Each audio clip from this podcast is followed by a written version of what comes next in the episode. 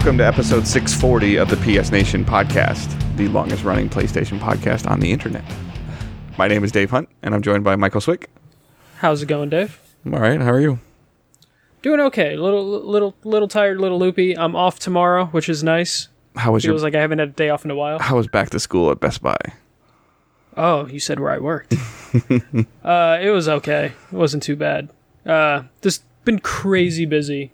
Uh, with work and then other things that I have going. Uh, my friend who works for the government is visiting uh, this upcoming weekend, so I'm kind of like fixing up the apartment and Because he works for the sure government.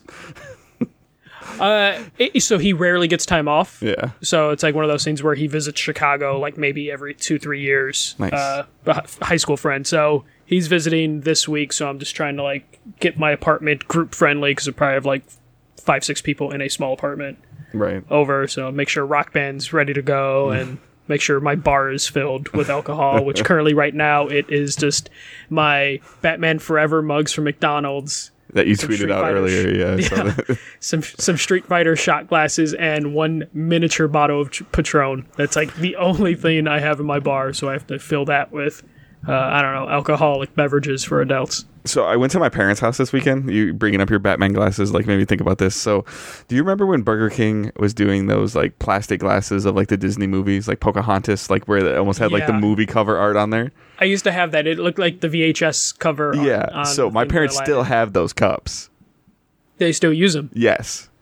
Nice. and like the like there's like like handprint rub marks like oh, like where the images are like fading away like um and nobody not very many people will know this my dad so nobody will know this with my dad but the reference i'm getting to very few might may or may not get it and if you do get it i would love for you to tweet at me or uh, on facebook that you understand this reference but we were um we used to have an amusement park close to to michigan kind of like in the um, in between Michigan and Canada in the in the lake that I can't think of the name right now.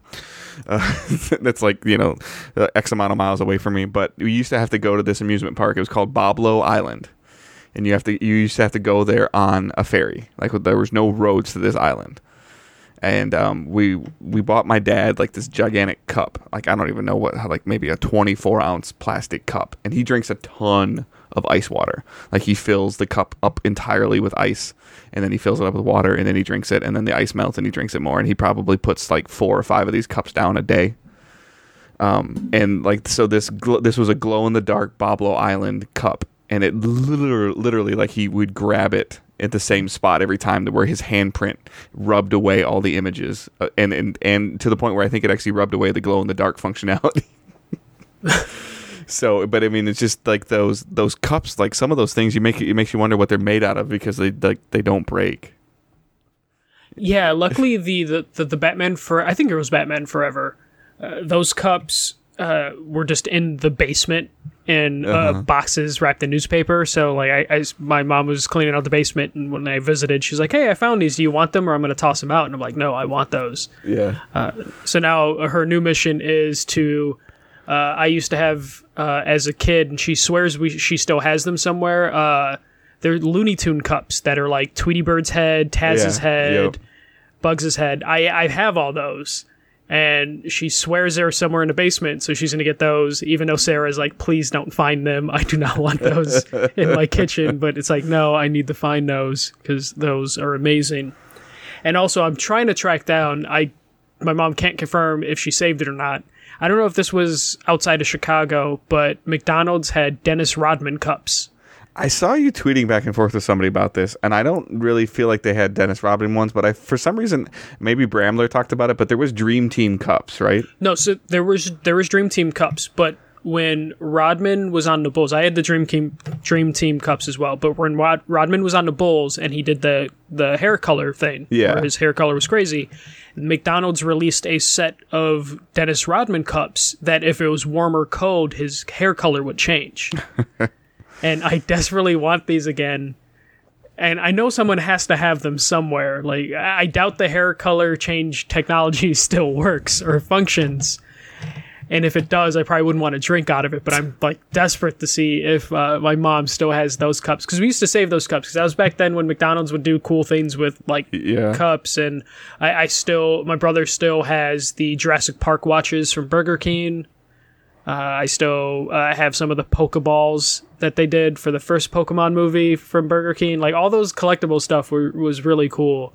And every time I go to my parents' house, I, I come back with a treasure from my childhood. I have a backpack of wrestling toys that are in the garage that I've been tempted to grab and bring to the apartment, but I don't know what I would do with like 50 wrestling toys Right. as I'm approaching 30.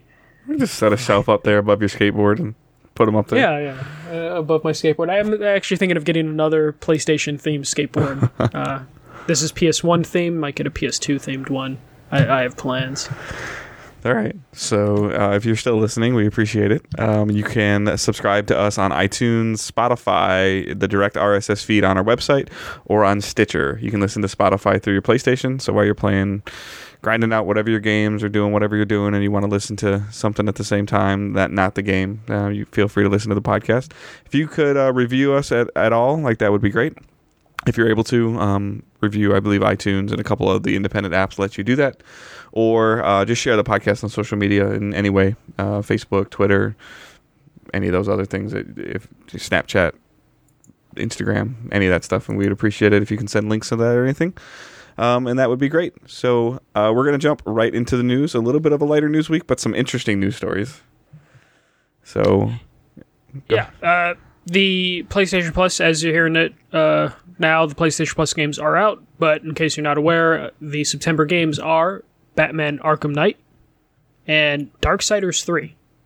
So Batman Arkham Knight kind of makes sense. It's been a while since that came out. The Arkham Collection, the Arkham Asylum Collection, has been on flash sales, I feel like, every other week uh, for the last uh, a year or so. So it makes sense. Like now, people might, after well, it's also the 10 year anniversary of asylum It is. a t- I saw Rocksteady tweet that Yeah. out, which is just crazy to me because Yeah. it feels like just a couple years ago I was uh, playing that game. I Yeah. remember enjoying the hell out of that game. But I'm actually I'm actually a little bit more surprised that it's Arkham Knight versus like the Arkham Collection to get you know, and I, I always think that people should like companies would use PS Plus as more of a as a marketing strategy to sell something else. Um, To where I feel like if they gave away the Arkham Collection of the PS3 games on PS4, that it might entice people to buy Arkham Knight, Yeah, and this might go I the other way too. I wonder where it could play it a factor in because I feel that Arkham Asylum started at a high, and then City dropped a little bit, and then Knight dropped a little bit further. To where there might be more people that are wanting to buy Asylum because it's a 10 year anniversary for it. This might get them to get the collection. Yeah, I mean, like it, it could go, it could it? go both ways for sure. I remember um, I have this game and I got this like on some Wario sixty four pre Black Friday price error tweet that I like was scrolling through Twitter before my wife and I went to sleep on Thanksgiving, and I I think I handed her my phone and said, "Here, buy this. It's like eight dollars." She's like, "What am I buying?" I'm like, "I don't know. It's probably not going to work." And it's the Arkham Knight collection, and it was like the whole thing, like all the DLC and everything like that. And the game had only been out a couple like a month or a couple months, and it was like eight bucks or something like that. To where it had like it was when they weren't bundling d- DLC very well, and I still sometimes don't think they are, but where it's like. Here's the pack for the car. Here's the other pack for the Batmobile. Here's the skin pack, one at a time. like, it was just like, oh my gosh, this took forever to download. Never deleting this off my hard drive because I can't bring it back. I, I think I still have Arkham Knight on my hard drive, even though I, I've never played it and I It's have no intention of playing it. it's been a long time since Rocksteady had. I don't like. I'd have to check the date on Knight. It's got to been four or five years now. Yeah, it, it's kind of great that Warner has kind of let them just do their own thing. I mean, Does Warner do the Brothers own them, game. or do they just publish them? I believe they own them. Okay. I mean, because we've heard all the rumors like Superman and Ninja Turtles, and Rocksteady's going to be at E3, and Rocksteady's going to be at PSX, and they never are. They have a Superman game. Nope, it's a Wonder Woman game. Yeah. Nope. Yeah, uh, I'm trying to see. Yeah, so Arkham Knight was 2015, so it's been four years. Uh, and Rocksteady, and then the VR game, I think, was like what 2017. Yeah, 2017, which And was to a be really honest short you- experience. Yeah, well, it was a short experience, but it actually had some depth to it. Like I was actually because I we reviewed that at the VR weekend, like I did, and you were there with me and my and Glenn. Mm-hmm. Um, I was actually like the the the story part of it was very short, but then the the mini games that you could do and like the the score ch- like it actually had some interesting depth to it. Was actually a little bit surprising for me at least. Yeah. Uh, so yeah, that was 2016 VR. So it's Oh, been okay. three good years since then, and they haven't. I, their next game will probably is going to be next gen, gen. Yeah. and still have no idea. I wonder if the rumors have been true that like they've they're working on a Superman game, and then Man of Steel didn't turn out so hot, so then they're working on an Aquaman game, and then Justice League didn't do well, and then it's like okay, Wonder Woman's doing really well, but then or Batman v Superman didn't do well, and then introduce character as well. I think if the I, I'm wondering if the trouble with the cinematic universe has kind of messed up Rocksteady. Not that their games are tied into it, but perception of the characters that they're using. Right. Wonder Woman seems like the slam dunk for them because the movie was good, but she was involved with uh, Yeah. you know Justice I mean, League. it seems so like DC's going in a better direction lately with their movies. So which might which might make their you know if Rocksteady is doing something that's supposed to line up somehow with you know another Superman movie or something like that, that maybe that you know trying to bring it out around the same time, but. Who knows? I mean, like we could be totally wrong, and they could be do, doing something t- from to- completely different field. I'd still, wa- I still want them to do I a four-player Ninja Turtles game. So. That uh, every time you mention it, I, that would make the most sense. That's what I want. for them to do. That's what I want. So Just like leave the or give me a Teen Titan game wouldn't be crazy. I mean, how cool would it be to be able to play as Casey Jones or even April or you know, and even like getting that deep into it? I, I would I would love that. Or if they just let you play as April and it's an investigation game. Use the detective ability that they from their engine. yeah, just use the yeah use that for. Um, I, I I- I'm really curious to see what they're doing. I just don't know. yeah, but I would definitely like could this is this is definitely a game that I would say if you haven't played any of the Arkham games, like Knight's o- Arkham Knight is okay. I wouldn't say it's it's definitely not a bad game. If you played it on No, PC, it's not a bad game. If you played it on PC, it was terrible. but on console, it's a good game. The combat works. Uh, it it kind of falls into that overwhelming open world feel though, where there's like so much stuff going on, like phone booths are ringing and people are saying they need help, and the radio's going off, and you're trying to do your main mission, and you know like it- like it kind of falls into that to me at least, like where like oh where the game opened up, I'm like holy crap, there's so much stuff to do, like I don't know where to go um, that that fatigue definitely I remember that fatigue hitting me. Um, and then like the second game, uh, Darksiders three, is I feel purely getting people ready for Dark Darksiders Genesis. Yeah, even though Genesis is a completely different style game, but definitely one of those things that we see from time to time of plus game is there to bring brand recognition Yeah. to the the next title or I to would start ex- advertising. I would expect by the end of September that we get a date for Darksiders Genesis, an official date. we didn't get a. I thought there was already one. There isn't. Uh, I don't if they if there is an official date for it, I missed it. okay, um, yeah, I'm not not sure. but you know like so again darksiders 3 is kind of you know if you played the first two games it's it's a continuation of that storyline um and it's a it's a it's an okay game like um it's definitely i think that one is the is the pinnacle for that franchise two is just a step back and three is uh, is one or two steps back from two Mirrors Arkham Knight. yeah i, I mean i guess Asylum's I mean, almost perfect, and then a little bit of a drop down, a little bit of drop down again. Not bad, yeah but just not as good as the first one. I think that as I got into it, like, because I played Darksiders 1 and then I played Darksiders 2, like, back to back, right before, during the summer before Destiny 2 launched. And then, like, you know, I knew that, I knew Destiny 2 was coming in September, and I knew that, you know, like, from a coverage standpoint, like, that was going to be what I was playing for at least a couple of weeks. So I was, um, being very on purpose with some trying to complete some games and that's also like one of the games that I streamed when we first got our Twitch affiliation was Darksiders 2 yeah, um, so like those things are you know all there. Um, and so I, I think it's a pretty overall it's a good month. I mean these are two AAA studios. yeah. AAA and Darksider. In case of Darksiders three, like double A, triple A, Yeah. kind of in between there. I'm just curious. So, like PlayStation Plus, since they moved from the six games to the two games, the, the the quality of the PS4 games has definitely jumped up. But I don't know about you, but I'm just less excited for PlayStation Plus games than I was before, even though I wasn't downloading the PS3 or Vita games most of the time. It, it's just I'm less excited for PlayStation Plus because it's just going to be two games. They're going to be two good games, Yeah, I, I think that some I, of I that miss that. that lack of excitement comes from hey that ps3 game is really cool. I remember playing that. You should play it. Like Mm-hmm. and that's kind of like it was was telling your friends like and now it's the same thing. Like if somebody goes like do i download darksiders? I'm like well if you played one and two yeah i say for sure like it's great it's free. Same thing like if you like batman like download arkham knight. If you're not a batman fan like the gameplay is not going to carry the game enough No, eh, if you like the way Spider-Man played, and you like, and you don't, if you never played these, this is going to play similar to Spider-Man in a certain aspect, just because every superhero game kind of copied the Arkham or a lot yeah, of third I just person. I just don't think the game the the game is good enough to to bring even non Batman fans in.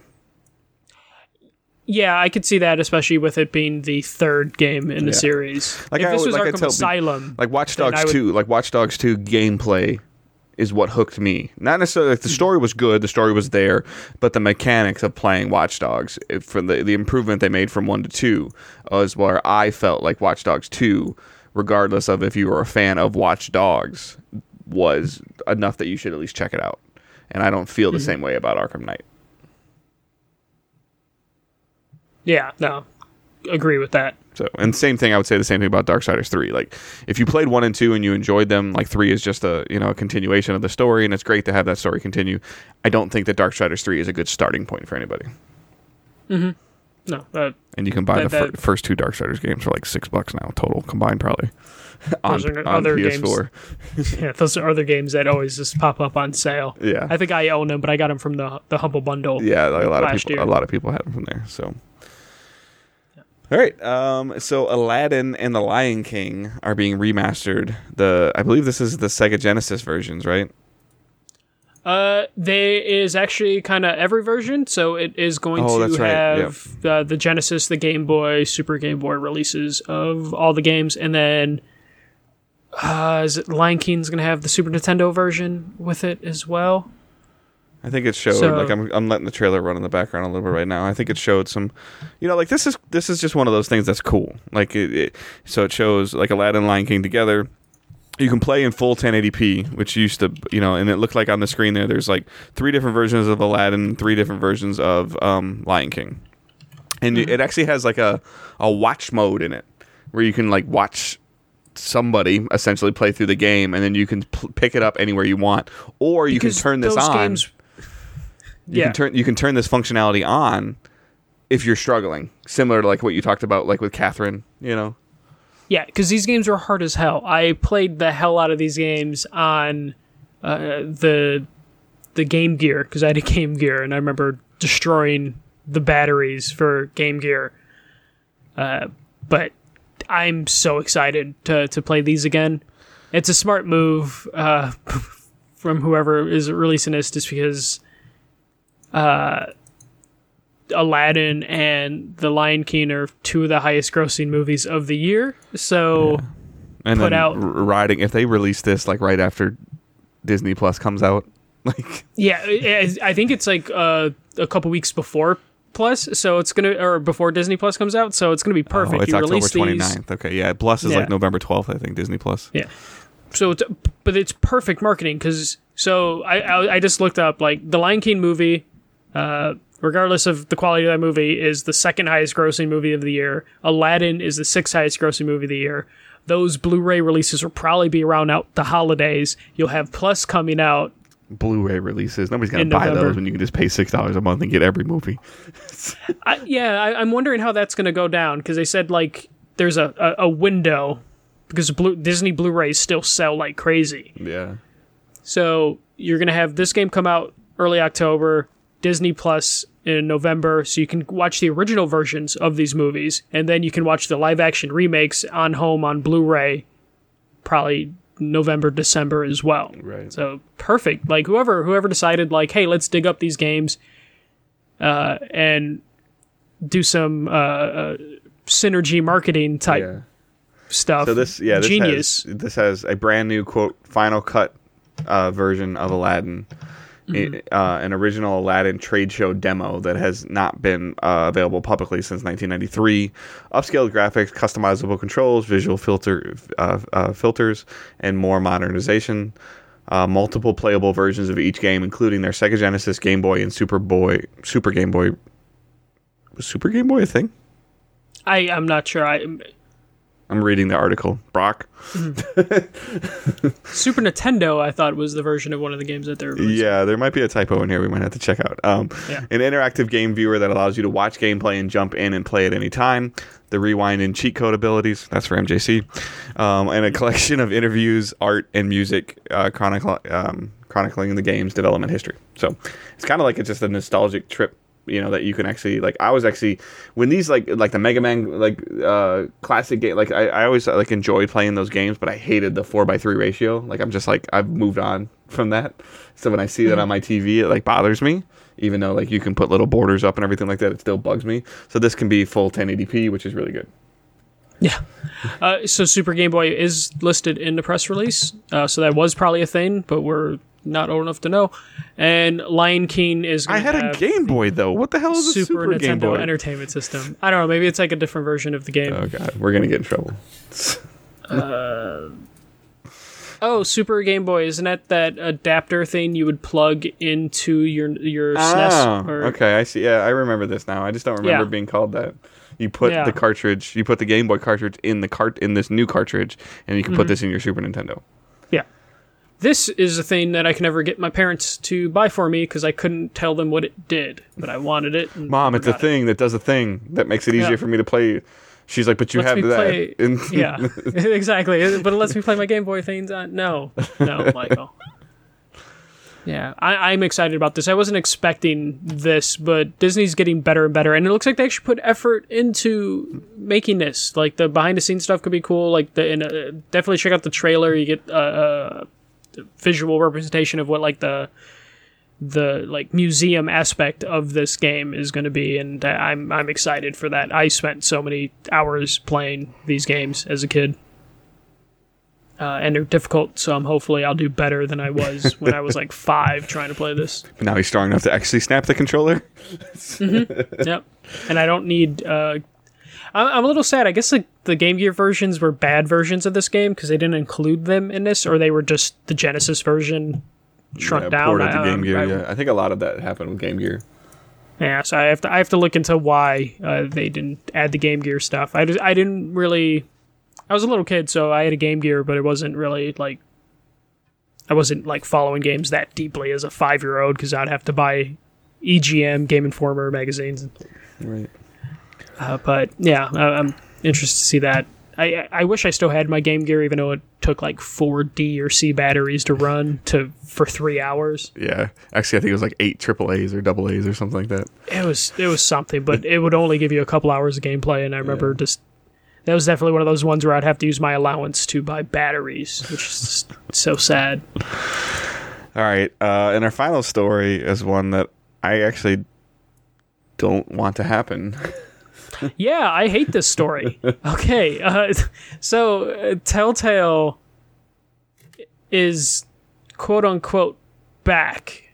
So a company called LCG Entertainment have purchased the Telltale name and most of their IP, and they are going to continue the Telltale name under new management and most likely a whole different development team because they said that they'll open up some they'll offer uh, old Telltale employees freelance positions and then maybe in the future they'll become full-time positions which sounds like some bullshit but you, can, you can come back, but not permanently.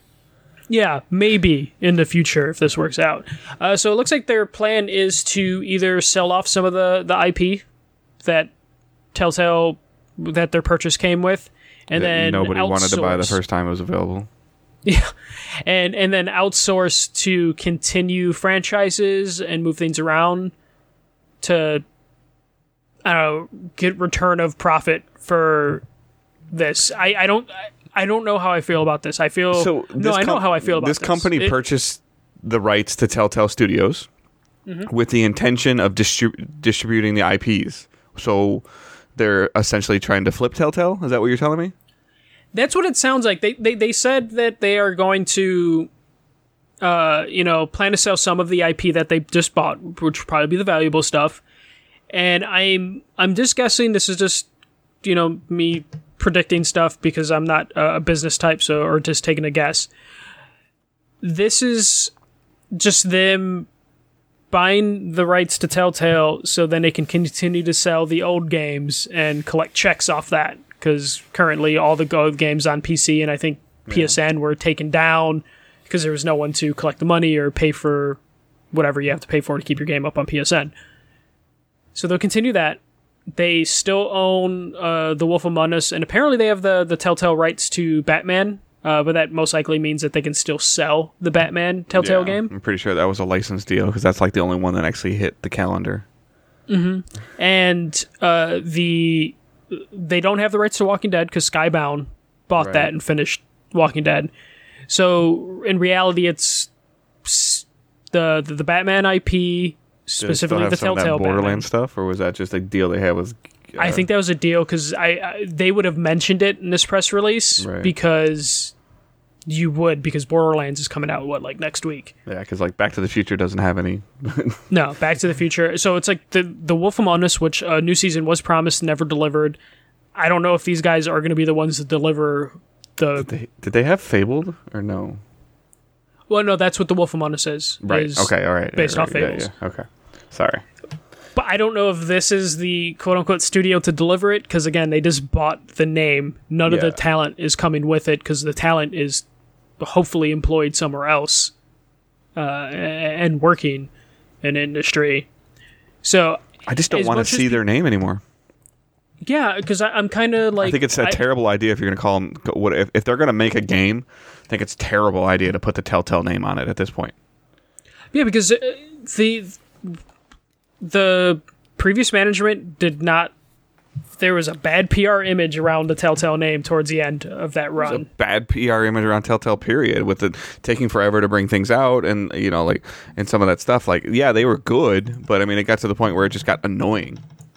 Yeah, it got annoying, and then when you find out the working conditions and just how the employees were treated, that didn't help either. And I, the idea that like they'll hire back some people in freelance positions with full time openings, hopefully in the future, s- just doesn't sound great, and it doesn't sound like it's a plan. This is uh, uh, in a- an article that we posted. Uh, Trey brings up a good point. This is basically basically THQ Nordic, you know, where they bought the THQ name just to slap it on their brand. Yeah, Nordic but I mean, I guess like THQ. THQ. Nordic went into yeah, you know, Nordic or THQ. They had their problems with just, you know, like obviously like managing money. Like we didn't hear like you know like people were st- when THQ went down the first time. Like there was, I remember reading news. There was constant like almost borderline bidding wars for some of their IPs. Yeah, and most of that stuff sold off, and then Nordic just bought the THQ name and what was left of it, and then slapped THQ on their name because it's a more recognizable brand. Which I wouldn't be surprised if uh, this LCG Entertainment just does the same and slaps Telltale on their brand because Telltale is a recognizable name. Though how valuable that name is anymore is a mystery. Yeah. so I mean, that's Uh, but- just that's interesting. Like I mean, I would. I guess I'd like to see a little bit more like how this works. Like if like all of a sudden these games are going to start showing back up on PSN and showing back up on Steam and all that stuff. Like it'd be interesting. Are they all going to be Epic exclusives? That'd be funny if they they return back on PC because I don't know if they're all gone from PSN, but I know most of them were. And Well, PC at one point in time like you couldn't even like download the new version of the game? Like people like that if they didn't download it by like a certain day, like it was gone. Like the new episode of Walking Dead or something. Ah, I forget how and then it came- of went that back on went or something like that. Yeah. Oh, so yeah, th- so the the second to last episode, the last episode Telltale produced, it like disappeared for a little bit and then came back, and then Skybound released the third episode, or not the third episode, the, the fourth or fifth episode, whatever it was. Uh, it, it, it this is just a weird acquisition, and uh, I guess it's good that the the two dudes that are running it they are they kind of mentioned a game plan, but it just doesn't seem like there's a, a, solid one. Or this is at least nothing to get excited for if you're like a Telltale fan and want to see more Telltale games. Like, because this is not going to be the people that made the original games. They're they're off doing other things. Mm-hmm. Uh, this this is this is this is either people that are going to try and bank on a name, or these are people that are going to just cash the checks when they pre-upload, you know, the games to be purchased again. Yeah, it's just uh, crazy. Yeah, business business is crazy. All right, so new releases uh, for the next. There's a lot. So from September 6th, this Friday, September 6th through September 13th. So we're gonna kind of go through these uh, briefly. So there's an Angry Birds movie two, the Angry Birds movie two VR, Under Pressure. It's thirty four ninety nine. It's rated E for everyone. I actually think Glenn might stream this, so please just go on that stream and watch that and laugh. Hopefully he streams it in VR, but he probably won't. Um, Tuesday, September 10th is Konami eFootball PES 2020. It's 59.99. It's called eFootball. Yes. eFootball. Yep. It's an e-sport, so it's eFootball. Uh, why? PE, uh, so Pro Evolution Soccer 2020, 59.99, to E for everyone.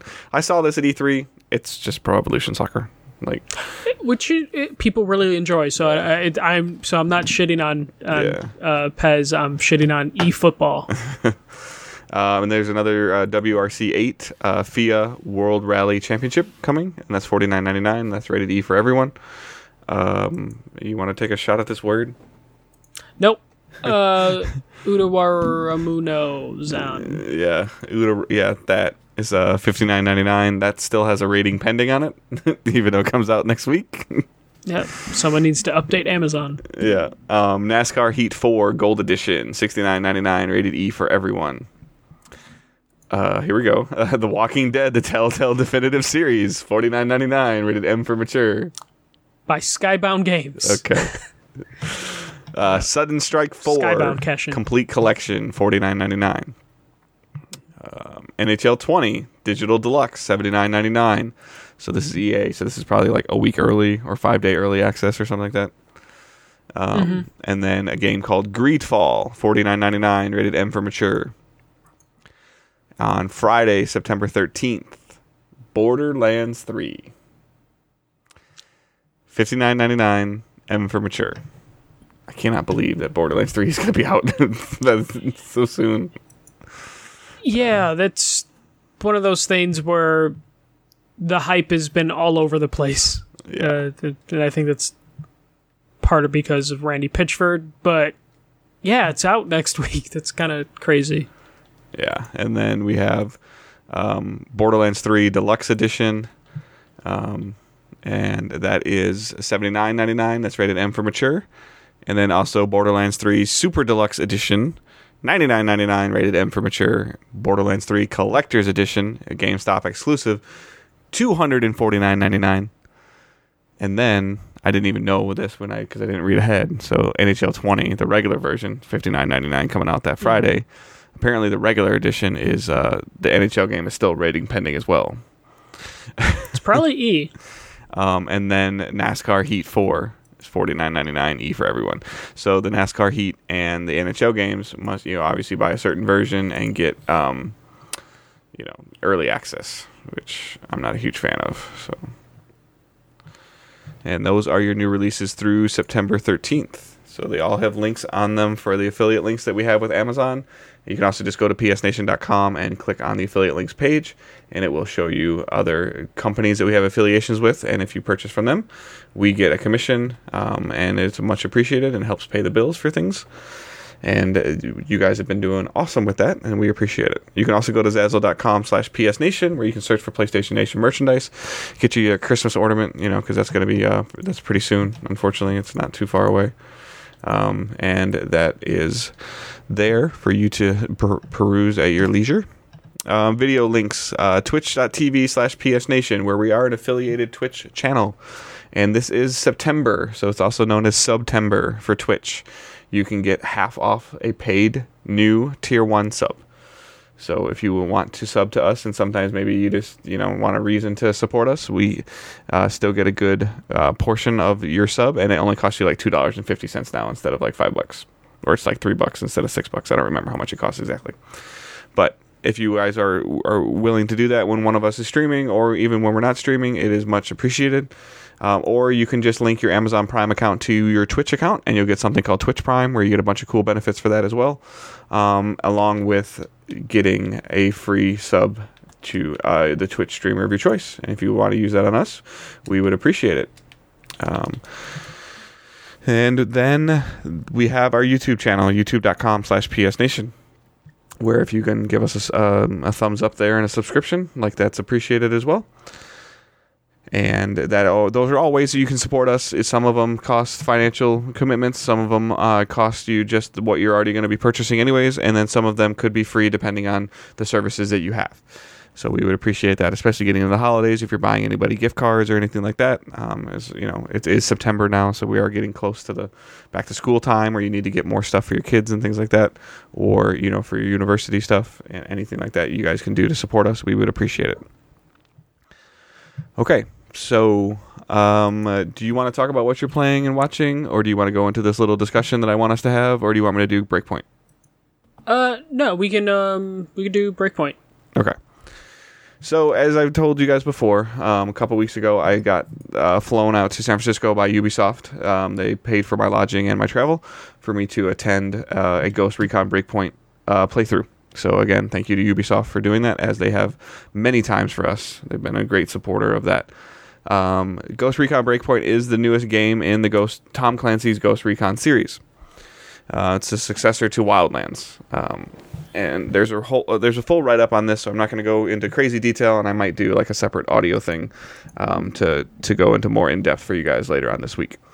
Um, so I mean, the gist of it is that this is more Ghost Recon, uh, large, huge open world um, that you can go anywhere and you can build your you know tactical soldier as you choose with the weapons that you pick up as you play um, and then you can do uh, you can start playing with with your friends or playing solo and going through the process of um, figuring out what's going on in this in on this island that you're at. Um, I don't want to go too much too crazy into into spoilers or anything like that with the story. I did get to play the game for about five hours, six hours of PVE content, and I got to play about an hour of PvP content. So I got an extensive amount of time on it. I can go into crazy deep detail of things that I enjoyed and things that I hated, but for the most part, I just want you guys to to know that you know a brief overview of what you know what I got to play. So we played the very beginning, the introductory missions of what what is going on on this island, and I always have a hard time saying this island's name. Um, so let me see if I can find it in my write up here. So, um, and I'm not as super uh, prepared for this as I want to be. So, um, okay, so let me talk more a little bit about uh, the problems that I had with Wildlands first. So um, I played Ghost Recon Wildlands. I gave it an E3 award years ago when it was first announced as like this huge spectrum. But then the the story with Wildlands was very staggered. I felt like it was like a lot of mini campaigns as you were in different regions of Bolivia and you were working uh, on you know clearing out the cartel lieutenants to get to the main cartel boss. But the boss the the final boss seemed to be like more like an afterthought of the world of being uh, you know the world playing in Bolivia going where you wanted to do you know this massive open world. And they seem to have it appears right now with breakpoint they seem to have condensed that a little bit. The story seems to be more of the focus. Um, so you're sent to Aurora, which is the island, uh, which is a remote island that's home to the largest drone manufacturing plant in the world. Aurora has gone completely silent for unknown reasons, and the, the they've sent the ghosts in to do a recon mission to and to figure out what's going on. As you're being as you're flying in, something happens to your helicopter, and you crash, and some of your you know, you, some of your task, uh, your your your uh, squad mates are are killed, and you start seeing things that are going on. A, cra- a couple of helicopters crash. You know, you you survive. You play as a character. His name is Nomad. He's the he's the leader of the ghosts. Um, during your recon of trying to figure out what's going on on the island, um, you find uh, a safe haven of where a lot of people have gone due to the issues that have that have arose on Aurora. Um, and it's that ends up kind of being like your social hub in the game. So that seems to be the first major difference that I've noticed with Breakpoint to Wildlands is there is a social hub home base thing that you can that you go to and that's where some of your your factions are and your stories and and you know your the place where you could buy you know your vendors and things like that that are there um, is it uh, does it feel like it's something you need to return to like is it an actual hub or just um I wouldn't necessarily feel like it's something that you need to return to, but they do. There are a lot of main characters that are at the hub, so you almost need to go back there just to get more of the story given to you. So another dialog mm-hmm. scene that happens with somebody else, because um, you're you're you're with natives to the island and people that are trying to explain to you what's going on and help you kind of like kind of form like this resistance. Because what you find out as you playing through, and they've they've re- they've revealed this in the trailers, is that you're going up against an elite ex ghost and he's built he's brought a lot of ex ghosts with him, and he they call themselves the Wolves. Um, and you're going up against uh, he's his name is Walker. Um, and a lot of the story that I saw is is why Walker turned went rogue, and then what is going on. Um, it looks like that they're really trying to tell a very deep story, a very deep revenge story. And I hope that they can pull it off because the character that they're using, and I'm terrible with names, and you're going to help me with this, and I didn't look this up either, is the what is his name? Michael, the guy that plays Walker in this uh, in the game. John He's, Bernthal. Yeah. The he played Punisher on the Netflix series, and he's played um, in something Walking else Dead. too. Walking Dead. Yeah. So he is like, I mean, I'll be honest with you, like this is not. I don't think this was a a cheap investment f- for Ubisoft to make in this in this person in this actor. He's fully mocapped in the game. Um, he's voiced by him and all of that. Um, and uh, you, there's a lot of setup of what is going on of you know why he is has gone rogue. Um, now the the weapons and the gear um, as you're you know like I feel like it's kind of maybe gone a little bit too much on the looter side and is not as much on the tactical side. I was getting a little bit overwhelmed with, you know, like I, there's always going to be a huge variety of weapons, and that, that that can fit your playstyle if you want to use an SMG, if you want to use a sniper, if you want to use an auto rifle, if you want to use, you know, whatever. Um, th- those are always there. There are some perks and things like that you can get um, on your weapons as you progress them, but the the armor, like your body armor, um, now has a cosmetic look and a per- and a perk loadout to it as well. And there's a gear score in the game. I believe there was a gear score added to Wildlands later mm-hmm. um, as the game progressed and grew. Um, but this kind of felt a little overwhelming because I felt like one of the things that I don't like doing is that I was I felt like I was in the menus a lot. Looking at the new thing that I got, what kind of perk has it? What is it going to do? What does it look like? Because you see your character a lot. It's a third person game versus a first person game, third person shooter versus first person shooter. So you see your character a lot. Um, one of the cool things that I think is in there is like this, and I want to like ornament system, you know, like transmog system um, is there to where you can, as you discover gear, like if you see a helmet or a hat, even like a winter hat or a, you know, like a ball cap or whatever, and you really like how it looks, or you purchase it, I'm sure, which is, you know, is is is a viable option. If you get another piece of gear that you really like that has really good perks on it like say you get this helmet like this camouflage helmet and you hate it you can leave those perks there and you can actually change the cosmetic look of it um, like a transmog style thing. So where you can look exactly like you want to look, but not sacrifice your perks, which is very important to some people.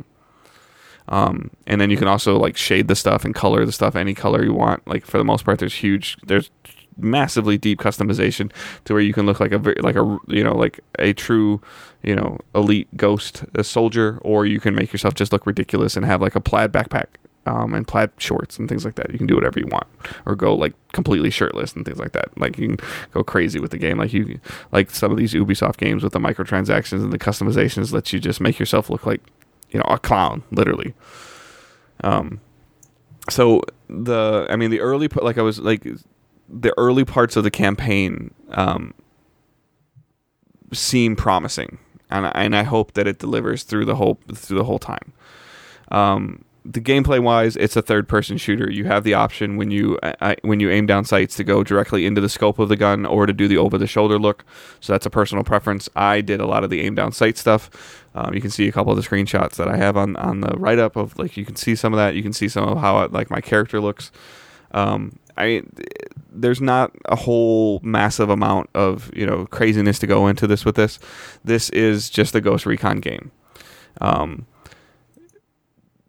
the complaints that I had with Wildlands appear on the surface to be addressed in Breakpoint, but at the same time, I can already see some of the flaws that Breakpoint might have. To again, where it feels almost overwhelming with the area that you have to cover and the things that you could mess with and tweak and spend time in your menus and, and change and decide how you're going to want to do things. And I think it could be very frustrating if you're playing with friends and it's like, hey, I just got this new weapon. Let me let me grab the weapon. Let me customize it. Let me mod it. And then oh, okay, now I just got another you know another uh, you know set of gloves. Like let me change those and let me change how they look. And you're kind of like like if Michael and I were playing, Michael's like sit, sitting here waiting, like I just want to go shoot something, you know.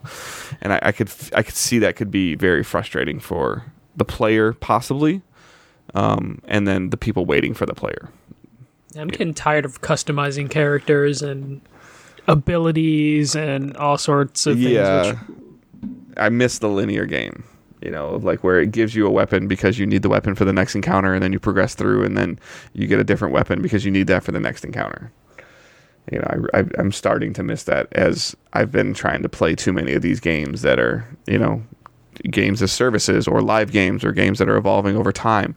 And this is a Ubisoft game, so we know this game is going to evolve over time. Their post launch content schedule seems crazy.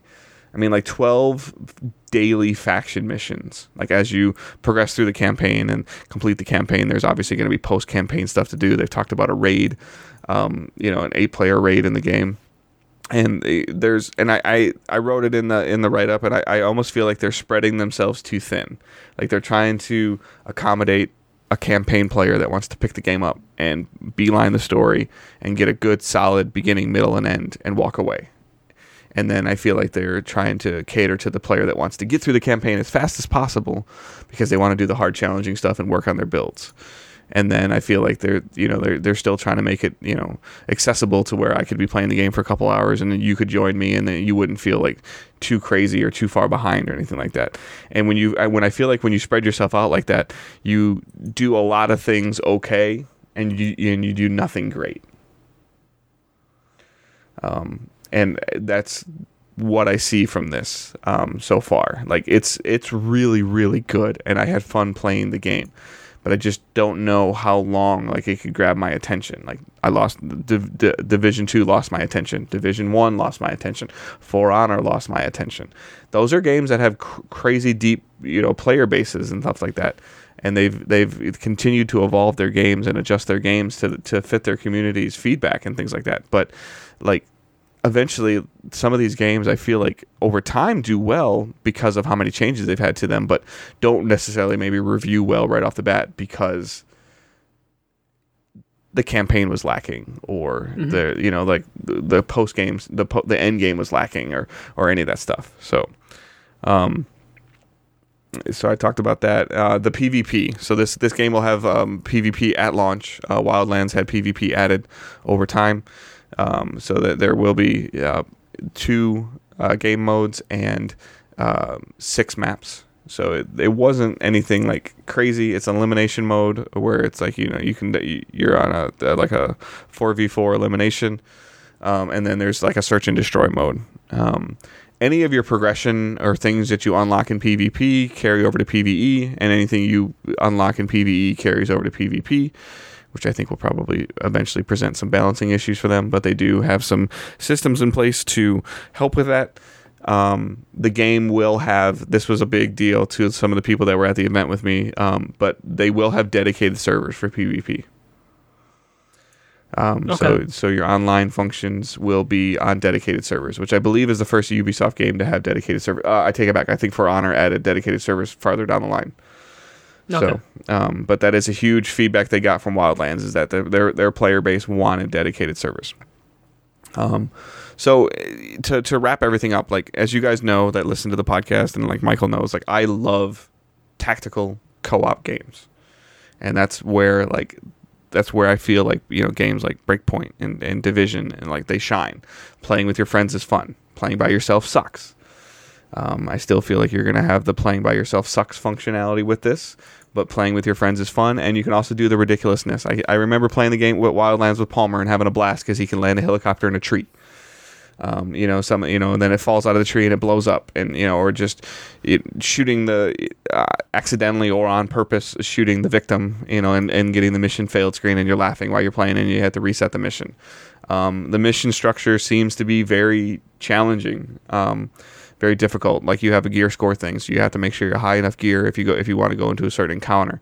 Eh, the game depth is crazy because you can sit at a campfire. I mean, Michael, I remember when we played this at E3, we were sitting at a campfire and we could like buff our character and craft things, and so like the depth is is there and it's crazy. And you're fighting drones, and eh, some of them are small little aerial drones that you're trying to snipe, and then some of them are like this gigantic bazooka drone that you can't do anything to unless you have like a rocket launcher. Mm-hmm. Um, you know, and you're fighting all that stuff, and you're pushing against the the wolves that are trying to take over this island, and they want to make sure that they have full control of the island and control of the drones. So then, obviously, that they can expand their control. Um, so overall, like at its core, like I'm I, the the little bit that I got to play of this, like I had a I had a good time playing it. I have my concerns about it. Um, there is a beta, a closed beta for this that is uh, starting on uh, September 5th. So a couple days after you listen to this podcast or a couple days, you know, before you listen this week. Um, so if you're able to get in that closed beta, like please just go in, play, check it out. Tweet at me or Facebook the the the page if you want to play the game. I would love to play with you guys. Um, and to get some of your guys' opinion and get your feel on it. There'll be some story missions, there'll be some side missions. You know, there's there's materials that you're picking up as you're going. Like there is a lot going on in that game, a lot of resource management and building your your weapon builds and your armor builds. So there is some depth to it, and I feel like if you're into these games, you're definitely going to get your money's worth out of this game. But I, you know, like again, I don't know if this caters to somebody as a one and done style game, and I feel like that some of these one and done games like need to exist because you can't always have like, you know, like Borderlands comes out and then Destiny 2 Shadowkeep comes out and then you know Ghost Recon Breakpoint comes out and Call of Duty comes out, and you know like these are all games that have like double XP weekends or daily sign in bonuses, and like there's only so much stuff that that can be played at a time. Yeah, you know. So again, like thank you to Ubisoft for flying me. I had a blast. I love playing their games and checking their stuff out early and being able to tell you guys about it. If you're fans of this series, I think that you'll be fine. Um, if you're new to the series, I think it might be a little overwhelming for you. But um, there is a full write up on psnation.com of um, my thoughts on, on Ghost Recon Breakpoint. And I do hope to do some stuff like um, some commentary, either live on Twitch, where I'm running some of the my footage that I have with me talking over it and talking to you guys and maybe answering questions, or just doing um, a separate podcast um, of just me talking to you guys for maybe like 20 or 25 minutes and you know playing some interviews and things like that. So if you want to see any of that stuff, please let me know. Um, I will pr- hopefully be working on that this week. So like even more deeper dive into that. So. All right. Um, the other thing that I wanted to talk to uh, Michael about specifically, um, I sent him a link to something the other day that I actually made him read on Bungie.net. Um, and I'm sure he rolled his eyes when I first sent it to him, but I think he got some interesting insight out of it. So um, we had PAX last week, and right before PAX, um, Bungie came out and pretty much talked about how seasons are going to work in Destiny 2's third year. Now, calm mm-hmm. down, everybody, before we start going crazy on Destiny. Um, it's not going to be a, a, massive in-depth talk of Destiny. It's going to be a talk of season passes, quote unquote battle passes like Apex has and Fortnite has. And with Destiny 2 going free to play, um, they are starting to I'm trying to think of the right word. Like they're starting to fragment their content. Uh, I mean, how do you how do you feel about that, Michael? I mean, it needs to happen when you go free to play, especially when they're not releasing Destiny 3 free to play. They're releasing Destiny 2 free to play with quotes around the free to play right. aspect. It's always tricky for developers when you do that when it's a game that you had people play and a game that's old. You know, Destiny's been out for how many years now? Two, two, three years. Two? Destiny Two has been out for yeah, yeah, Three going, years? Going, it's going into its third year, but Destiny the franchise is like almost six years old. Yeah, but Destiny Two specifically is what's Yeah. going free free to play ish. Yes, And when you have a game that uh has and it's in its third year, which means only the hardest of the hardcore are playing. So you're bringing in hopefully fresh players. along with their move to the, the the the move to Steam, I think is also Yes. like a very big thing for it because it's going to show up on the top of the charts at Steam for a couple weeks. Eh, probably a couple days. uh, Steam moves really fast. I I, But, I, I but don't free to play if- stuff is always at the top, always on the first page. A lot of free to play stuff. Yeah, it, it- it might it might make a splash first couple days. It's gonna, and as Bungie players go off because it's leaving the Blizzard Yeah, battle Store, right? Yeah, BattleNet, so I guess everyone will move over there. Uh, Bungie finds themselves in a weird spot, a difficult spot, where you need to appease both the people that paid for the game and have been playing it for three years, who are the hardest of the hardcore, and then try and make it worth playing for newcomers who are just trying the free download. And I they they put up this uh, this this this pretty large article uses a lot of inside baseball term. This is definitely not for non Destiny players. The the article.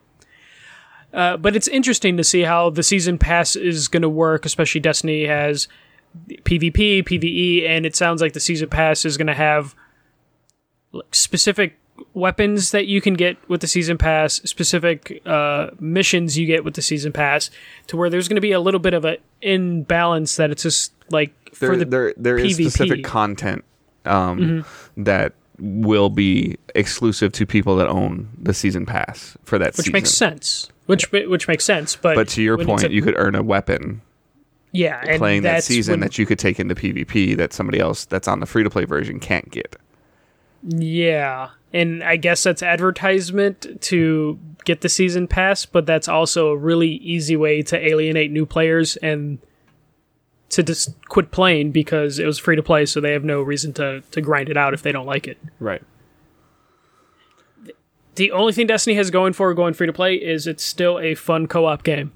The PvP's kind of just been whatever. I know you dabble into PvP, but the PvE is where you spend what like ninety percent of your time. Yeah, yeah. I mean, PVE is where the game shines, um, and it sounds like there there will be a lot of things that are in the the Destiny 2 free to play version. There's a lot in there. Like you can play every strike, you can play all the gambit. Um, you know, like there you if you play PvP, you won't have any you won't be locked out of any maps or anything like that. So like even if even as they add new maps, those maps are added to the rotation, partially because they don't want to fragment their player base or separate their player base into two different matchmaking pools um, you know, and things like that. You'll have access to competitive. You'll have access to most of the what they call pinnacle weapons, which are weapons, or I believe all of the pinnacle weapons, which are weapons that you need to earn by doing certain things in the game, whether it's strikes or gambit or crucible, which is which is their PvP.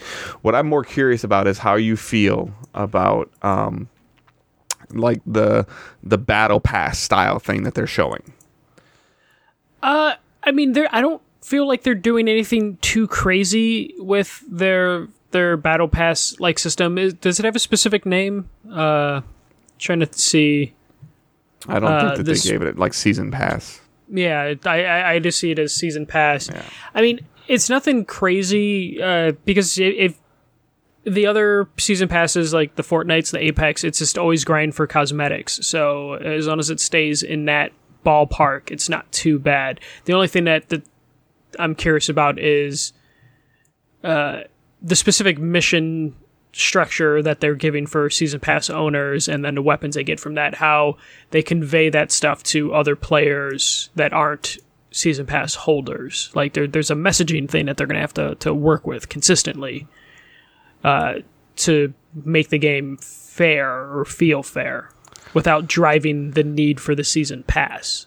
Though uh, that's what they're doing you, they need to sell the season pass to keep going Yeah, so I mean, so like what I learned, and I, and I really, I guess I didn't really understand that until they've kind of like shined some light on this. So like, if you really want to break it down price wise, dollar for dollar, it looks it appears on paper that Destiny 2 Shadowkeep is a twenty dollar expansion, and it'll be similar to Rise of Iron uh, from Destiny 1, which to me means that you're talking about like a three or four, five hours at the most story based content. We're going back to the moon. We're going to figure out what's going on at the moon. We're going to figure out why those things are happening at the moon, and then you might have a little bit of end game content that you can play on the moon, and that'll be essentially what that is. While sh- like when Shadowkeep launches is also when the next season of Destiny, I believe it's season eight, starts, and that is called Season of the Undying, which has a focus on Vex, which is an enemy race in Destiny that's on a completely different planet and has not been on the moon, so it does not have an uh, uh, an affiliation with Shadowkeep. At least I don't believe it does. So you, as a player, as a free to play player, when it goes free on Destiny 2 New Light goes free on October 1st, the same day Shadowkeep releases and the same day that Season of the Undying releases. You like let's say Michael that you decide that you wanted to, to check out Destiny 2 again because it went free to play. First off, when you start to play, um, you will be at the same exact power level I am on that day. You you will Yeah. be brought up to current power level 750, which is what the power cap is today in Destiny 2. which they need to do just to keep things balanced if you try and co-op with a stranger or Yep. In the free yep, in the free to play version, you will be able to jump into the game after you complete the basic tutorial mission that's there, and you will be able to play a lot of content with me and not mm. feel underpowered, not feel underleveled, not feel behind. Um, you will be, you will be behind because you won't necessarily have the same kind of weapons and things like that I have, but you're you won't like get like one shot or like when, when an enemy looks at you cross-eyed, you die. Like that won't happen. which for a, a newcomer sounds sounds great. Uh, though there is some fun in that grind that you'd be missing out of, uh, like the the idea of quote unquote earning it. Right.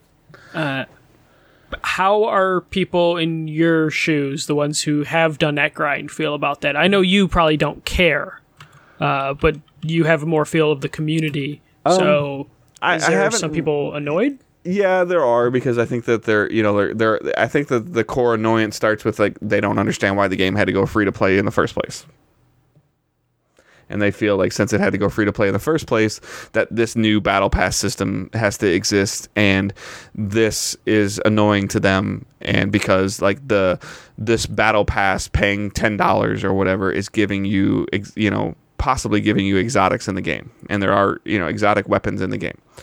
Um, and you know like they're like it's you're just buying your weapon. And i'm like okay well previously in destiny's expansions when you complete when you completed the campaigns which again usually weren't very long two hours or three hours or four hours you were normally rewarded with a piece of exotic armor or a weapon and then also maybe kicked off a longer term quest for you to get a different weapon so hmm. if you didn't pay for the content, if you didn't pay for Curse of Osiris, if you didn't pay for Warmind, if you didn't pay for Rise of Iron or The Taken King, you didn't have access to that content anyways. And then you complete the campaign, and it's like, okay, congratulations, you completed it. Here's your trophy, which is a gun. Could be exotic, could be legendary. Now, with the battle pass system that they have in here, and I and I don't have a better term to use, their season pass system. Um, it, it looks like it's on a level, an XP level scale of one to one hundred. And the paid version you get the stuff way sooner. Like there's certain things you get at like level 2 and level 3 that the free to play player that doesn't buy the season pass doesn't get until like level 35 or level 40 so what i'm curious about though is like as a player maybe that's not an inv- as invested as in in obviously michael you're not as invested in destiny as i am as we know does when you see that on a screen does that make you less likely to play Uh, it's really hard. Uh, yes, it, it would. Um, it's hard for even me knowing to put, that you don't have to spend any money. yeah, because people always suffer from the like the, the the feeling of missing out aspect of things. Also, it's hard for me to separate myself from not being a huge Destiny fan.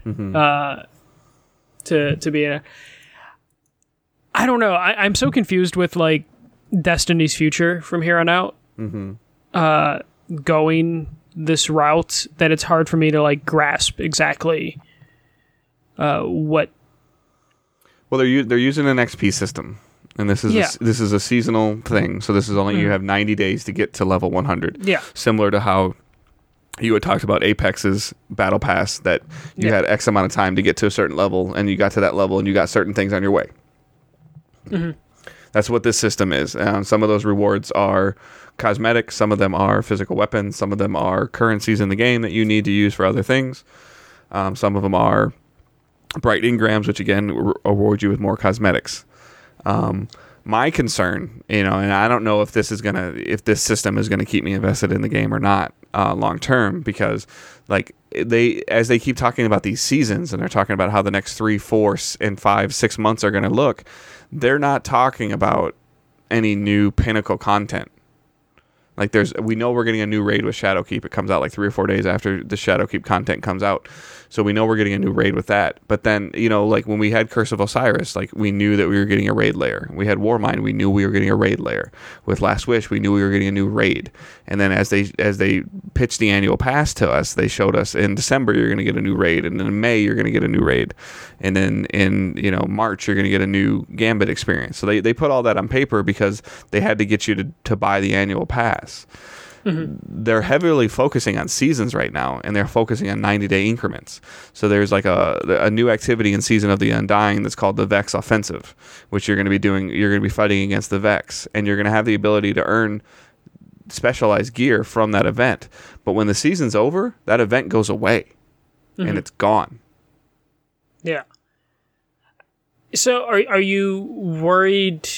Uh, this is a weird thing. Is like Destiny's always been a game where you just you, d- you're just playing to get more stuff, Mm-hmm. uh, and they're now going to be more stuff focused uh, than getting you those big uh, events. Or are you just worried about the fact because you know they'll probably recycle events like games do that. So Right. like the event's going to end, and then that event will just come back in like three months, or, or, or they'll year from now. recycle the loot from that event No, they yeah, that's what I mean. And then they might throw like a different little cosmetic look on it, Mm-hmm. uh, or the actual event itself, and you'll get that loot again.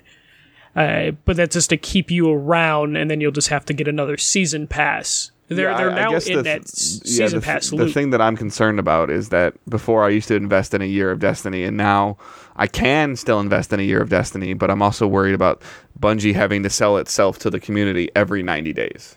yes, and they that that is now going to be their future, to where they're going to have to live Destiny ninety days at a time, and that go ahead. that is it's not concerning for someone who doesn't play Destiny that much, just because it'll be relatively new to me. But I can see why long term Destiny players are struggling with that idea. Because I've seen the ups and downs of Apex directly with you and with a couple Mm-hmm. of my friends. I've seen it where like Apex comes out and it's great and is this is fun and you know you can earn these things and then they bring out their first you know battle pass and we're like ugh that's a lot of stuff and Yeah, yeah, you- you're excuse me yeah. Destiny's going to be in that kind of wait and see mode though, just to see how they handle it and how fast they are at changing things. Especially now and that they don't publicly came out and said that it's creating the content for us is hard. Mm-hmm. You know, and like that, you know, like that keeping up to that pace that they kept up with last year with the annual pass was a challenge. And like, I'm almost wondering if they're kind of like throwing this loot into this XP based system. The the best thing that I like about this XP based system is that you can earn gear and stuff in the game playing exactly how you want to play. yeah. Before it was like you have to go over here and play Crucible for a little bit, or you have to go over here and do strikes. You have to go over there and play Gambit. You have to go over there and do patrols because like if you do so many of those patrols this week, you get a powerful drop. Now, you know those things might still be there, but you have a linear line of like uh, if you just want to do strikes, like and you will slowly level. I mean, I don't even know how slowly or fast, but you will level yourself up. Maybe it's a level a day. Maybe it's a two levels a day. Maybe if you make sure you grab enough bounties and you have a really good, you know, like the bounties are easy that day. Maybe it's three levels that day. Um, but then the thing that concerns me is that as you progress through here and you're you're leveling yourself up from 0 to 100, you're getting some cosmetic things, you're getting some weapons. They've pretty much said that the armor and the weapons will be poorly rolled, meaning they won't have like top tier perks on them, but they will, you know, get you like they earning this opens the loot pool up for that that weapon drop in other activities, if that makes sense. Like getting it Yeah. on earning it that first time like opens it up for, to possibly drop for you in other activities.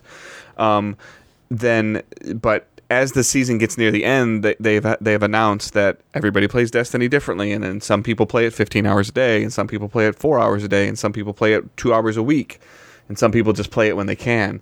They are implementing a pay to catch up mechanic. To where, like the last three weeks of the season, you can pay a certain amount of money, which we don't know what it is yet, and you can just buy yourself to level 100. that that's not completely a, a new thing. Apex has something similar. There's like two different battle passes. There's like one that just jumps you to 25, I believe, and then there's just the regular one that you just start at one. Uh, Fortnite, I believe, also has something like that, just like an accelerator. So that's not that that. It's one of those things where it's just kind of become the norm with season passes, uh, where you can have that accelerator. Though it does cheapen the experience for the people. Like, why am I doing this grind when people can pay out? And I mean, at least that they're saying that you can't do it till like later part of the season. So it's not like in the first week of the battle pass being released that you're going to see that really cool thing that you want that somebody just you know dropped a bag of gold and got it before you did. Yeah, but even then, that's kind of shitty because then you you purchase that to jump ahead, and then you just you're gonna have to grind even more because you have even less time. Like you got the booster to get you there. It, it's a really fine line they're gonna have to balance, and it's definitely this first season is going to be an experiment, and a lot of things are probably going to look completely different. Yeah. Do they- they mention the the gaps between seasons yet, or Um, they've. Uh, what do you mean by gaps? Like they they the the seasonal ability or the the the last g- gaps year. between season passes? No, because there there won't be because when the season ends, a new season begins immediately after. Okay, that's what I meant. So Yeah. there's no downtime between them. So their tweaking is going to be They've conf- they've type they've confirmed four seasons for year three of Destiny two, and that would I be wonder if those are going to move in terms of how many days are between them, or season ends and season begins immediately after. Uh, if it's like if it's like time. Mm-hmm. last year, um, with the annual pass, a season ended and a new one started. Like a season Just ended on a? Monday, and then and then the, the next that Tuesday reset, a new season started. yeah, You know, like how this if this will you know some some games have that week where they release a new patch and before they release the new seasonal content, just to see how the game reacts to the patch before they release the seasonal content. If it's a balancing thing, so. Um, but I mean, like just in general, like I want you know, so all Destiny two players, whether you're, whether you're coming in with new light, I'm reading this from the Bungie.net, uh, uh, or you're all in on Shadowkeep and Season of the Undying, you will have access to the following. So if you've ever been on the fence about playing Destiny, like this October 1st is when I think you should check it out. You'll be able to patrol the moon destination. So that's a brand new uh, place, uh, you know, a, br- a brand new destination in Destiny 2.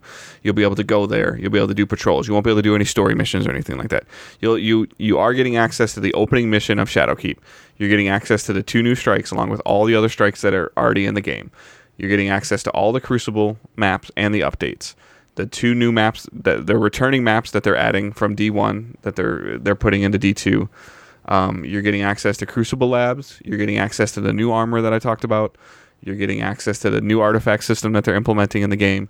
You're getting access to the new finishers. You're getting access to the new pinnacle weapons, the free seasonal rank rewards, which include a new exotic weapon, um, three legendary armor sets, one per class, two legendary weapons, and the best of year two bright engrams, and then the glimmer and the upgrade modules. That is what comes with Destiny 2 New Light, along with almost pretty much all the content up until Forsaken.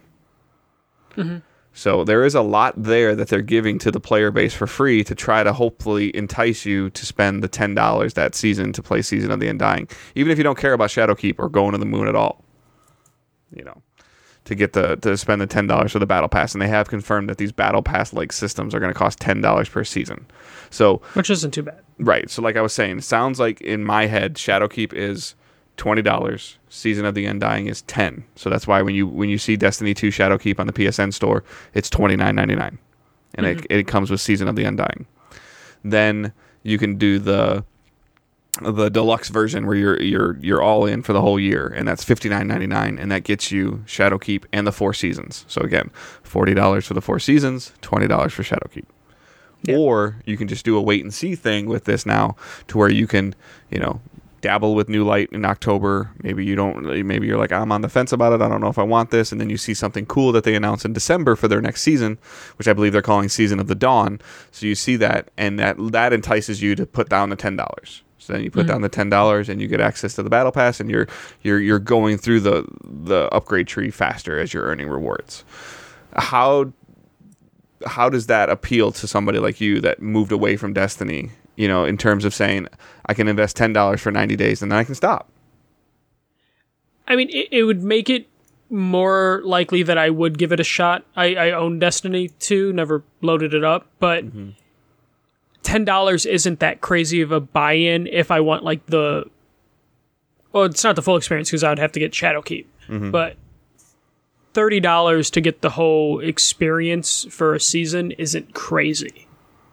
Uh, to to get Shadowkeep and the first season, and later on, it, it isn't a terrible investment if I just want to jump into season, like if I want to jump into season three or four, because something cool is happening. Ten dollars isn't like that bad. And again, it's just like it, it's just mostly like gears, guns, and stuff from the season pass. So, uh, it's not.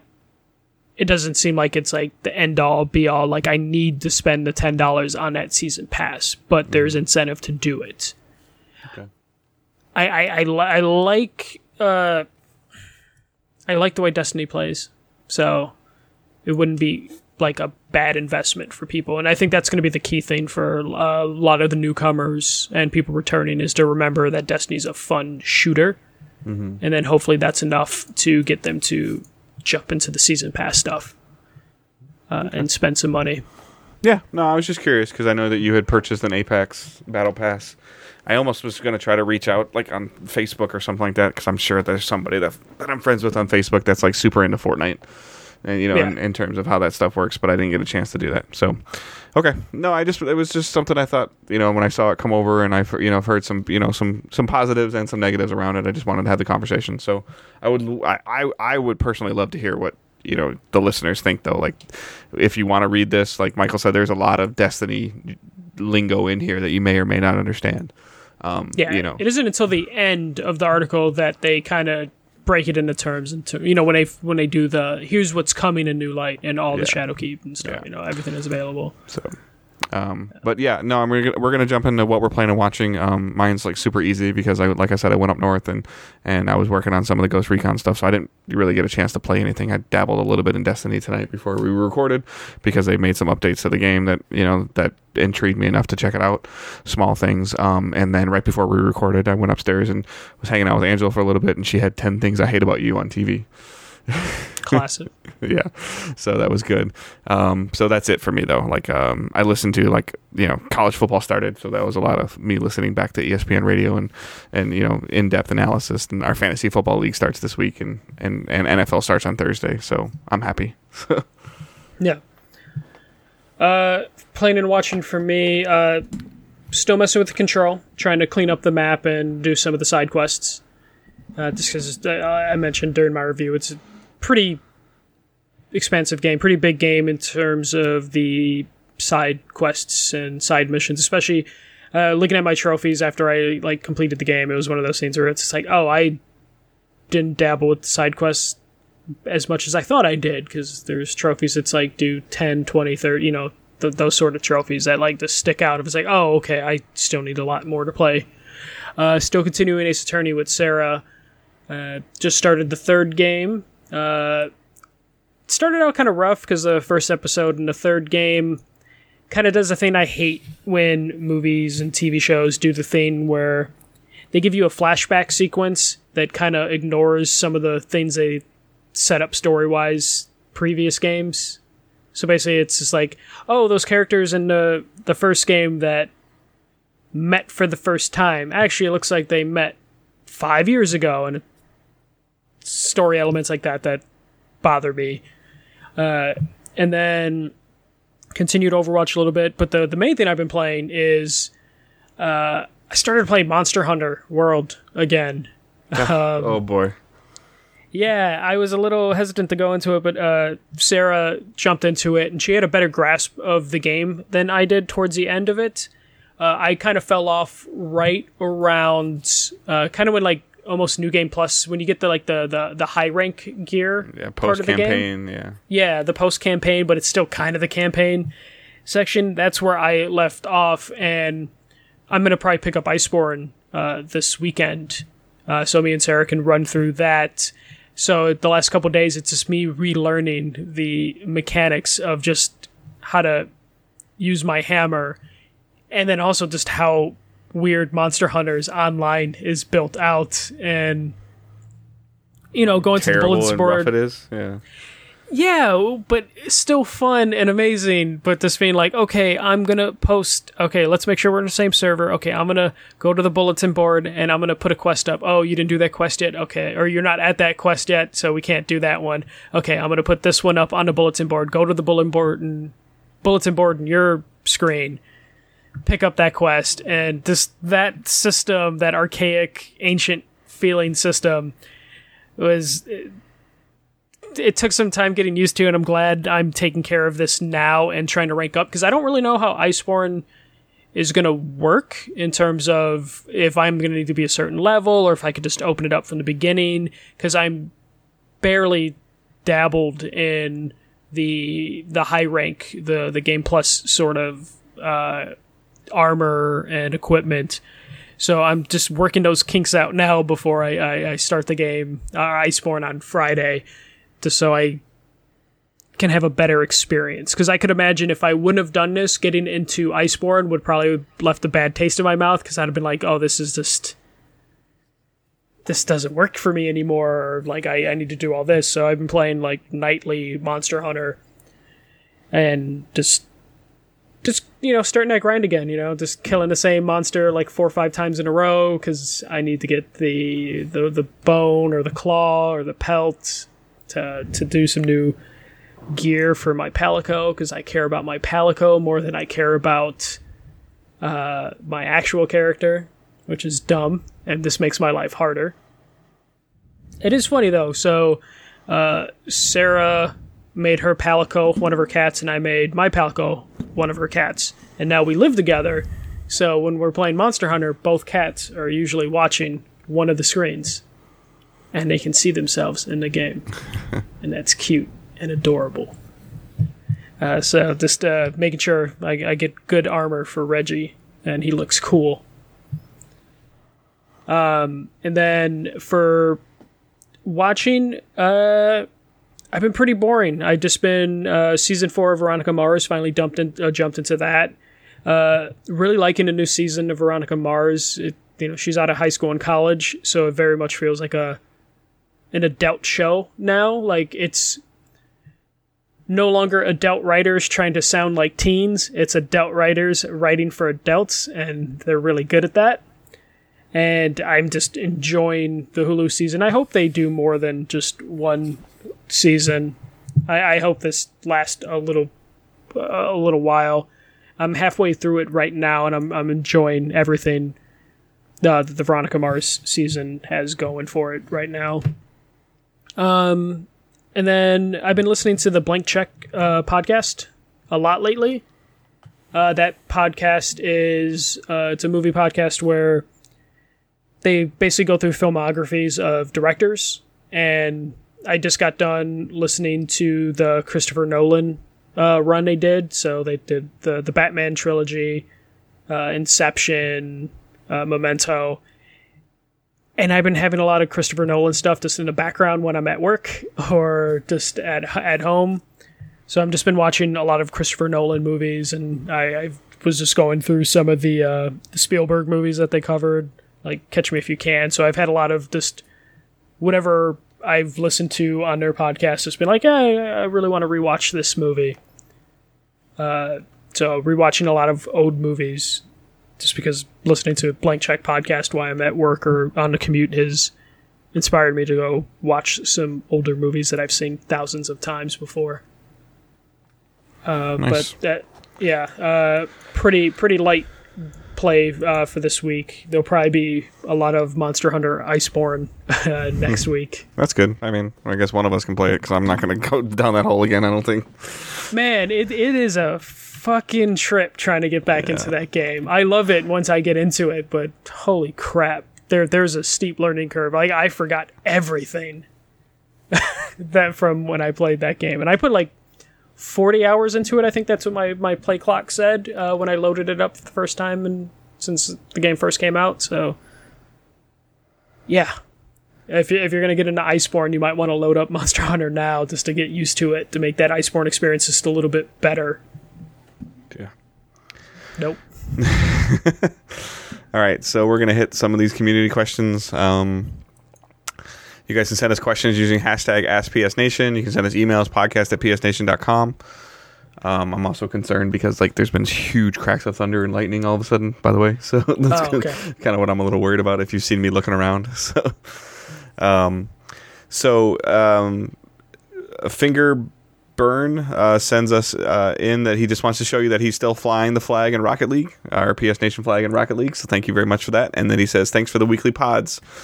Um, that he appreciates them. Yeah. Just thought I'd add that. He even sent a screenshot in the email I can share with you later. But yeah, cool. the PlayStation, the PS Nation flag is in Rocket League still. I know it was glitched out at one point. Looks like they fixed that. Um, and I'm gonna have a hard time answering this question. I was been thinking about this since I saw it on here. Justin Wilson sent us using hashtag AskPSNation any game that was so difficult that you gave up on it. Uh, The Lion King. um, when I was a child. Uh, Demon's Souls. I bought the uh, deluxe edition, which apparently goes for a pretty price now.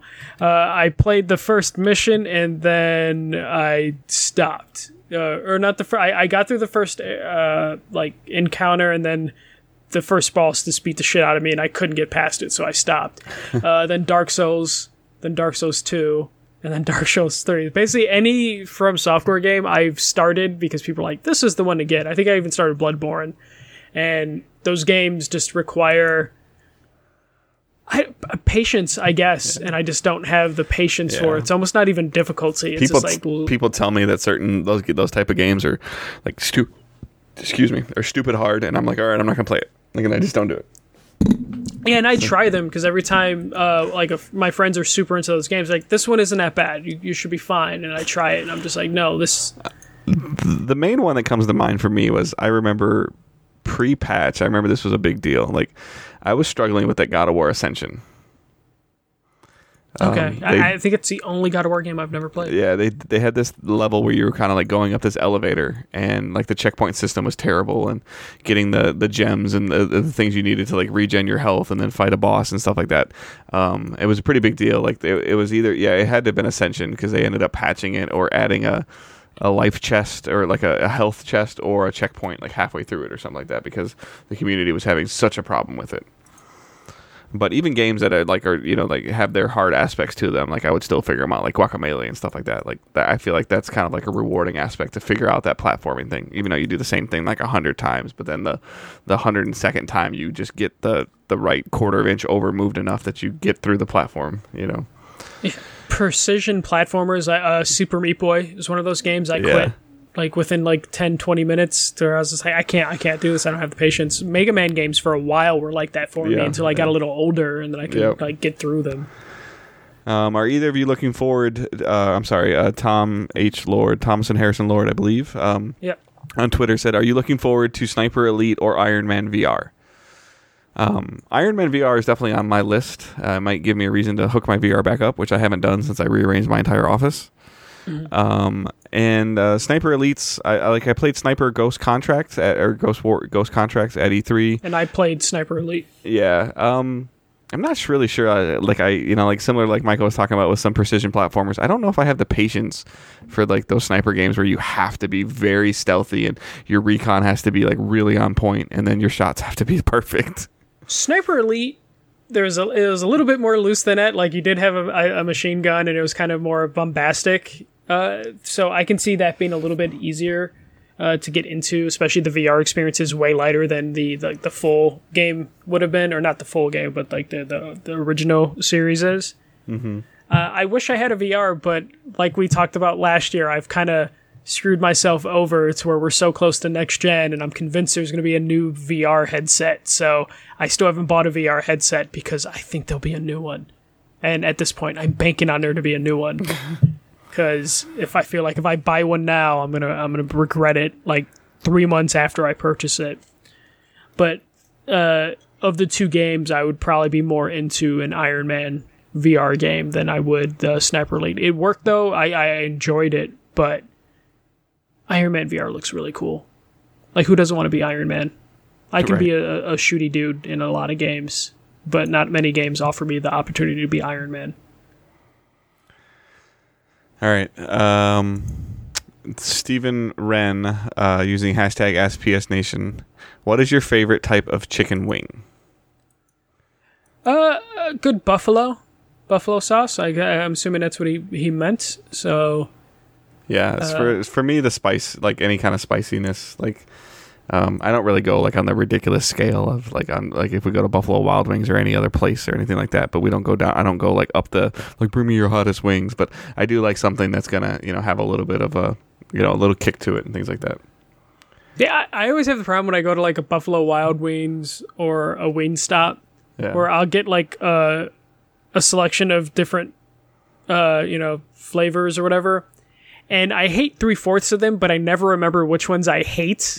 so, so you go every through the same process every time. Yes, every time, and I never remember. Like, and I, I, I'm seriously thinking of next time I go to one because my friends are always like, "Oh, let's go to one," or coworkers are like, "Let's go to like B Dubs," and I hate, fucking hate when they call it that.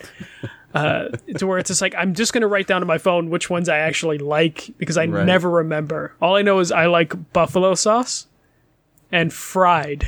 Like that's all. That's the only thing I know. And it's just like Do garlic like- or lemon pepper. It's like, I Yeah. don't know. Do you like uh, boneless wings? Yeah, yeah, boneless wings are fine. People that like make that an argument are crazy. Okay. Boneless wings are fine. It's actually easier to eat. You Yeah, know, you don't have okay. to worry about the bone. I don't. Bone yeah, I don't. Dis- stealing meat. yeah, I don't dislike either. I mean, I don't like or dislike any of it. You know, I, I'll eat wings in general. So how I'll eat Yeah. chicken nuggets and, and buffalo wing sauce and things like that. Oh, So- dude, I, I live off microwavable chicken products. all right, that might be something we can actually like. We might be able to eat that if we Yeah, ever have yeah. a meal together. I might have some chicken nuggets like after after we record. yeah. Um. And last question of the night is from Ali Sean Seven on Twitter. Uh, will you guys get the PS5 on launch date or what? I don't like when the first batch comes out. Plus, not a lot to play, so I will wait wait for a year. During that time, their special bundles, editions, etc. come out. Uh, I will get a PS5 on launch day, Yeah, I, I will too. And I would probably get a PS5 on launch day if I wasn't even doing this podcast. Oh, for sure. Like one of my my favorite things ever was when I bought the PS4 on launch date because that was the first console I was able to buy on launch. Uh, you know, because PS3 came out, I was in high school. I had to wait a while to get that because I had to like convince my parents that like I could get a PS3, and also they kind of helped me out a little bit with the cost. Like I think I put up like seventy five percent of it, and they helped with the rest. And every other system before that was bought, you know, birthday, Christmas gifts sort of thing. So the PS4 was the first console that I bought day one, Yeah. and then I bought a Switch uh, relatively soon after that release, like three months. I like buying consoles on day one, you know. So even if I wasn't doing this, I would buy the. I will buy the PS5, and I might buy the next Xbox. Though Game Pass is making that more and more reason for me just to keep Game Pass on PC and not buy an Xbox console in the future. Uh, but yeah, no the the next uh, the next Nintendo console I'll buy that day one. The next PlayStation console I'm buying that day one, just because I don't know. There's something about you know being an adult buying a console on day one. That's kind of kind of I like. I like that that feeling I got when I bought the PS4, and I'm going to be chasing that feeling the rest of my life until PS10. Yeah. Um. I still have my launch day PS4. It's still on the desk. It's what I play. My sister has my launch day PS4. Uh, when I upgraded to the Pro, I gave that to her. Yeah, but I mean, so and I'm you know hoping that it makes it until the PS5 comes out because I was starting to look at pros and I'm like, do I want to buy that a year before the five comes out? And then I'm like, ugh, you know, because I but I'm also like wondering like what am I going to do with my four if you know all of the you know PS4 games play it on the play on the five? You know, it's like you don't really need the four. It, it's funny. Uh, I was playing Apex with my little sister a couple weeks ago, and I heard the PS4 that I gave her in the in her microphone because it sounds like a jet engine now. And as soon as I heard that, I just like two days later went to. It was the, around the same time I retrieved the Batman cups, uh, and I just took the PS4 apart like into pieces and cleaned it out for her to clear out all the dust so it wouldn't sound like a jet engine. How's your holding up? Um, it's fine. I mean, like, it's it sits on my desk, and nobody ever says they can hear it when I stream. Okay, yeah. So I mean, it's sitting, you know, 12, 14 inches away from the microphone right now, and it's on. Yeah, I, my my old one was really loud, but also she keeps it in the basement, so think it's just might be dustier in a basement. But holy crap! Like I took I did the usual thing where you like clean the outside vents, but then I I saw how bad it was, so I just I took that shit apart. I now know how to open up a PS4 pretty pretty well, uh, and and break it apart. Uh, my friend actually just uh, got a PS4 he bought off Craigslist and he opened it and it was filled with roaches. So he also needed to take that apart. and now, uh, getting used to seeing PS4s broken apart and putting them back together, it's actually kind of fun doing that and easy, surprisingly easy.